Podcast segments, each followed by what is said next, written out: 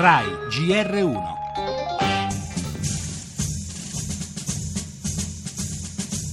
Appalti truccati per 400 milioni di euro. La sanità lombarda non riesce ancora a trovare pace. Questa volta nel mirino ci sono i servizi odontoiatrici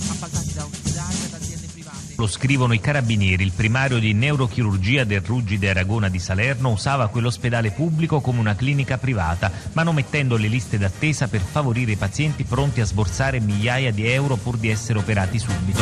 D'altronde non avevano corruzione in sanità è senz'altro un cancro gravissimo. Noi abbiamo stimato che valga circa 6 miliardi di euro che vanno in fumo ogni anno in corruzione. Immaginare di attaccare la corruzione con un metodo unico è impossibile. La sanità è un terreno di scorribande da parte di delinquenti di ogni risma, proprio perché le persone poi spesso si trovano in grande difficoltà, sono anche più disposti a pagare. Abbiamo fatto una tax force sulla parte dei controlli, possiamo dire, dei diritti umani, quindi entrando in tutte le strutture. Il tema della sanità è proprio un tema dove girano moltissimi soldi, c'è un'azione fortissima sull'anticorruzione. Alla fine i nodi vengono tutti al pettine.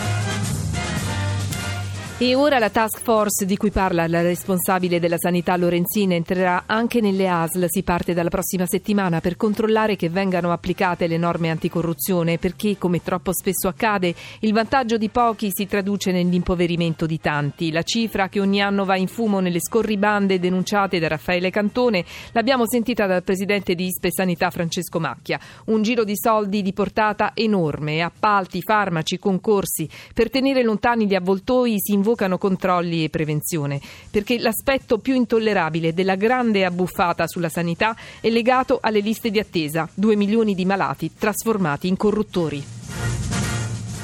In primo piano nel GR1 delle 8 Renzi lancia il piano di bonifica di Bagnoli, ma è guerriglia a Napoli. Negli scontri feriti una decina di agenti, l'inchiesta di potenza sul petrolio. Oggi l'ex ministra Guidi sarà sentita dai PM. RAI, le polemiche sulla partecipazione del figlio di Rina, porta a porta, economia. Si allontana l'ipotesi degli 80 euro estesi ai pensionati. Scandalo Panama Papers, spuntano altri nomi eccellenti.